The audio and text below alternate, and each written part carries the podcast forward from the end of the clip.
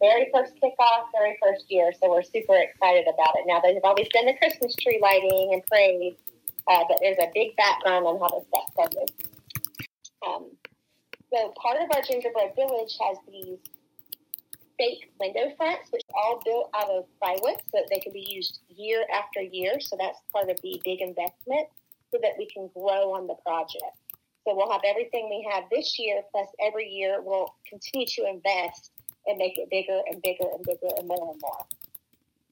So um, Craig Keene and um, of Keene's Cabinet Shop, and then Jamel Schroeder of Schroeder Services actually donated all of their expertise and um, measured and designed unique all of the uniform window fronts, but unique because they all had to be fit to the existing building windows. So the whole idea is that with this being the first year, again, it's going to be built built upon, and we really just want it to be a community-wide, totally inclusive event of our whole community, um, regardless of political parties or anything like that, to where any type of things that tend to get in the way of community organizational events, so that we can all just come together and really enjoy Christmas.